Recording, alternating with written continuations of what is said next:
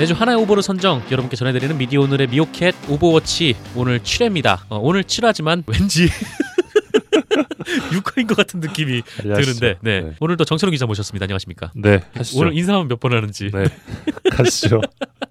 오늘은 어떤 소식 준비하셨습니까? MBC에서 네. 일베 영웅이죠. 김세의 영웅? 기자. 아 김세의 네. 기자. 네. 그 얼마 전에 태극기를 든 분들이 MBC 음. 앞에 가서 MBC 음. 응원 집회를 할때 네. 그때 거의 연예인 수준의 대접을 받으시더라고요. 아, 김세의 기자께서. 그렇죠. 이 김세의 기자가 냈던 대형 오보에 대해서 음, 전해드리겠습니다. 네. 2013년이었고요. 내용은 이렇습니다. 당시 민주당의 문재인 의원이 법을 어긴 채 변호사를 겸직하고 있다. 이런 음. 네. 내용이었습니다. 2013년 6월 3일자 뉴스데스크 보도였는데요. 보도 이후에 이제 방송통신심의위원회에서 관계자 징계 및 경고 조치라는 굉장히 센 제재를 내릴 정도로 아 오보였어요 그게. 예, 네. 대형 오보였습니다. 어. 이게 어떤 내용이었냐면요. 네. MBC가 국회의원들의 겸직 특권 네. 과 관련된 리포트를 내보내면서 문재인 의원이 변호사를 겸직하며 그러니까 국회의원도 하고 음. 변호사도 하면서 별도의 급여를 받았다 변호사로서 그런 내용입니다. 아 국회의원은 변호사를 하면 안 되나요? 국회의원이 변호사를 하면 안 되는 건지는 모르겠는데요. 네. 아, 어쨌든 뭐 겸직 금지 조항이 있나 보죠. 국회의원이 너도 나도 투잡을 갖고 일을 한다. 음. 그러니까 변호사를 겸직하는 경우도 있고 네. 뭐 어떤 특정 기업의 뭐 사회이사를 겸직하기도 하고 네. 뭐 이런 것들이 특권이다라는 비판 리포트였는데 아. 문재인 의원이 이제 별도의 급여를 받고 있었다 변호사를 겸직하면서 변호사로서. 예 네. 이거는 굉장히 그 문재인 의원의 어떤 도덕성에 타격을 주려는 음. 음, 그런 의도였죠. 하지만 이게 오보였다. 예 바로 다음 날에 문재인 의원. 쪽에서 네. 보도 자료를 내고 반박을 했는데 음. 이 19대 국회가 개원한 뒤에 네. 이 변호사 겸직을 하지 않기로 하고 지난해 6월 20일자로 부산지방 변호사회에 변호사 휴업 증명원을 제출한 바 있다. 아 그럼 서류도 있네요. 예, 이에 따라 세비 이외의 급여를 받은 적이 없다. 어. 그래서 변호사를 겸직하며 급여를 받았다고 보도한 내용은 네. 사실과 다르다라고 했고요. 그래서 이제 MBC는 중징계를 받게 됐습니다. 방송통신심의위원회로부터. 네. 네. 사실 오보로 굉장히 문재인 의원이 피해를 본 셈이죠. 그런 셈이죠. 사실 이 부분은 좀 어처구니 없기도 한데 네. 리포트가 나가기 전에 문재인 의원실에 한 번만 확인을 했더라면 그렇죠. 바로 잡을 수 있는 오보였는데 음. 한 번도 확인을 안 했다고 볼 수밖에 없는 거죠. 이 아니 부분. 팩스만 믿고 오보도 낸 언론사가. 네. 그래서 이 부분과 관련해서 심의위에서도 이 MBC가 중징계를 여러 번 받았는데도 네. 간단하게 확인할 수 있는 내용조차 오보를 내는 건 굉장히 심각한 문제다 이렇게 지적을 했는데 음. 왜 의도가 그러냐면 있, 의도가 있다 뭐 이런 건가요? 예, 이게- 이게 2013년 6월 보도였는데 네. 그 전에였던 2012년 말에 이제 안철수 논문 아 뭐, 표저로. 네. 네. 이것도 그 오보로 드러났 었거든요. 아 MBC에서 했던 건데. 예, 예. 네네. 그리고 이 무렵에 이제 뭐 MBC가 신경민 의원과 관련해 가지고 뭐 신경민 막말 음. 보도도 냈었는데 그것도 오보로 나와서 이제 손해배상 물어주고 맞아요. 사실 MBC가 좀 문제가 많았는데 유독 특히 이제 야권 인사들과 관련해서 예 근데 이번 경우는 정말 빼박이었던 거죠. 어, 네. 증거 서류가 있으니까. 예, 전한 번만 해봤으면 되는데 네. 그좀 이해할 수 없는 음. 리포트였고 네. 이 리포트를 방송에 기자. 내보냈던 사람이 네. 김세희 기자였습니다. 어, 지금 제3노조 위원장. 네, 위원장이고요. 네. 이분 같은 경우는 저희가 지난해 또 따로 이제 단독 보도를 내기도 했었는데 네. 리포트의 동일 인물인데 다른 사람인 것처럼 이렇게 음성을 인터뷰 조작 의혹. 네, 네. 인터뷰를 조작했다 그런 의혹을 받기도 했고요. 똑같은 사람이 애플 수리고객 이었다가 네. 또 어디서는 마트 납품업체 관계자였다가 네. 그래서 뭐 그런 의혹이 있었죠. 예, 음성 분석까지 다 했었는데 네. 아무튼 그랬던 분이고 근데 중요한 부분은 당시 이 오보로 인해서 음. 이 김세 기자가 중징계를 안 받습니다. 아, 관련자 징계라는 제재 조치가 나왔는데도 예, 제가 알기로는 근신 7일인가를 받았는데 근신 7일이야? 굉장히 네. 낮은 징계였거든요. 어, 그렇죠. 예, 굉장히 낮은 징계였고 그 당시 이제 보도 책임자들도 제대로 된 책임을 지지 않았습니다. 보도 책임자가 당시 김장겸 네. 보도본부장 아니었나요? 보도국장이었습니다. 아, 국장. 예, 네. 김장겸 보도국장이었는데 네. 예, 제대로 된 책임은 지지 않았습니다. 음, 이런 대형 오보를 냈는데 어떻게 이렇게 책임을 안 질 수가 있죠?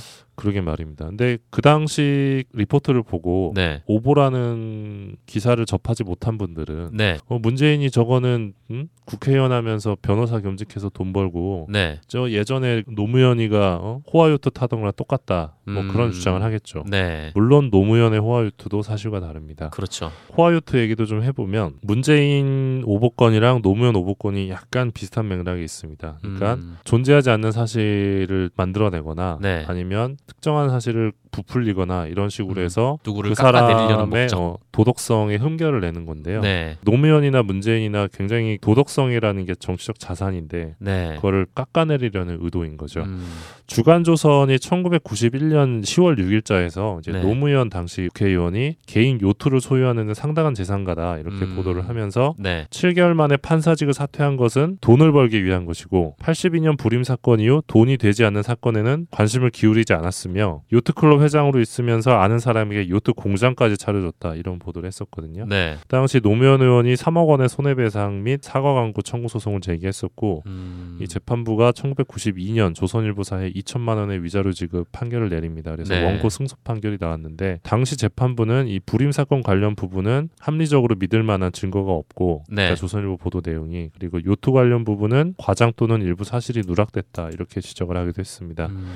당시 보도 같은 경우도 노무현 의원이 갖고 있는 어떤 정치적 자산을 네. 깎아내리기 위한 그런 보도였죠. 그러니까 겉으로는 되게 뭐 민주화 투사 음. 인 것처럼 예, 보이지만 실제로는 이렇게 굉장히 서민과는 거리가 먼 음. 호화 요트를 즐기는 그런 재산가다. 네. 그러니까 너희들이 알고 있는 노무현은 진짜 노무현이 아니다. 음. 그런 거죠. 그렇죠. 그러니까 마찬가지로 문재인도 너희가 알고 있는 문재인은 진짜 문재인이 아니다. 실제로는 이 사람은 도, 비도덕적인 사람이야. 예, 네. 겸직을 하면서 이렇게 저렇게 돈을 모을 국리만 돈만 밝히고. 예, 네. 하는 애였다. 뭐 실제로 막 문재인 금괴 금괴 금괴설도 있잖아요. 뭐 금괴를 네. 세계 얼마- 보유 13위.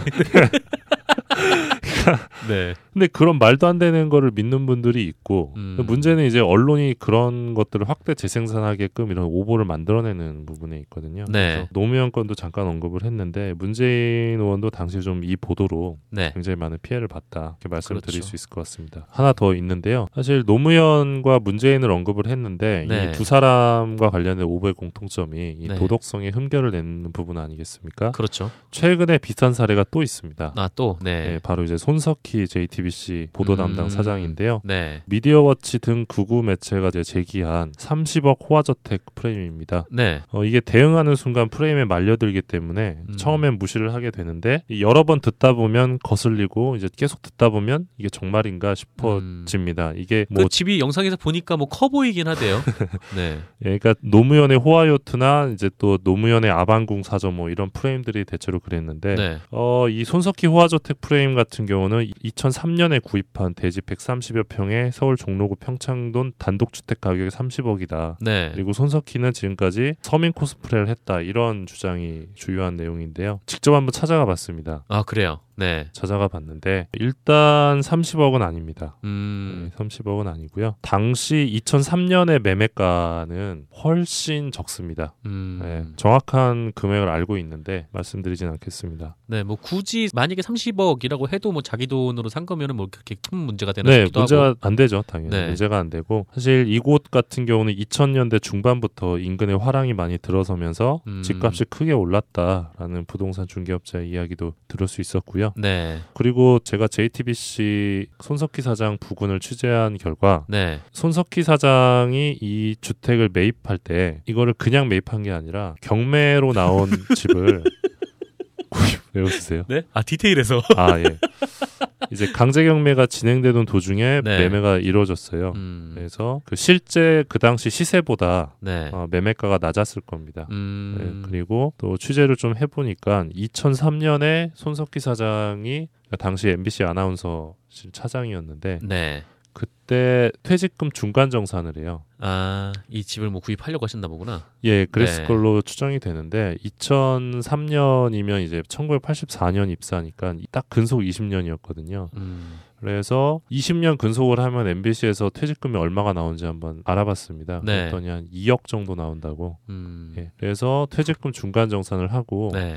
목동에 있던 34평, 미디어워치에서는 27평이라고 했는데 34평입니다. 네. 이 34평 집을 팔아서 그거를 합쳐서 이 평창동에 이제 경매로 나온 집을 네. 산 것으로. 예, 음. 그리고 이 집은 36년이 된 집이에요. 음. 그래서 이 집에 다녀온 분을 또 취재를 해봤습니다. 그 정찬영 교통방송 대표가 아, 원래 맞아, 맞아. MBC 네. 손석희 시선집중 PD였는데. 네. 어, 이분이 이제 평창동에 있는 손 사장 집을 여러 번 갔다 온 적이 있다고 하셨는데 네. 처음에 집을 샀는데 물 새는 데가 너무 많아서 수리를 하느라 아주 애를 먹었다. 네. 손 사장이 그렇게 이야기를 했다고 음. 합니다. 그러니까 집도 되게 노후하고 그러니까 우리가 알고 있는 그런 호화 주택은 절대 아닙니다. 그렇죠. 근데 뭐 예. 호화 주택도 아닐 뿐더러 만약에 뭐 자기 돈 샀으면 그거 자체가 문제가 없고 네. 오히려 더 큰 문제는 박근혜가 네. 전두환한테 6억을 받아서 네. 산집 아니겠습니까? 어디 뭐 건설업소에서 혼납했다고 하는데 예. 그런 그러니까- 것들이 문제죠. 더. 그러니까 사실 호화저택이라는 표현과는 네. 굉장히 거리가 먼 36년이 된 누옥이거든요. 음, 근데 이거를 가지고 호화저택이라고 이제 막 주장을 하는데 네.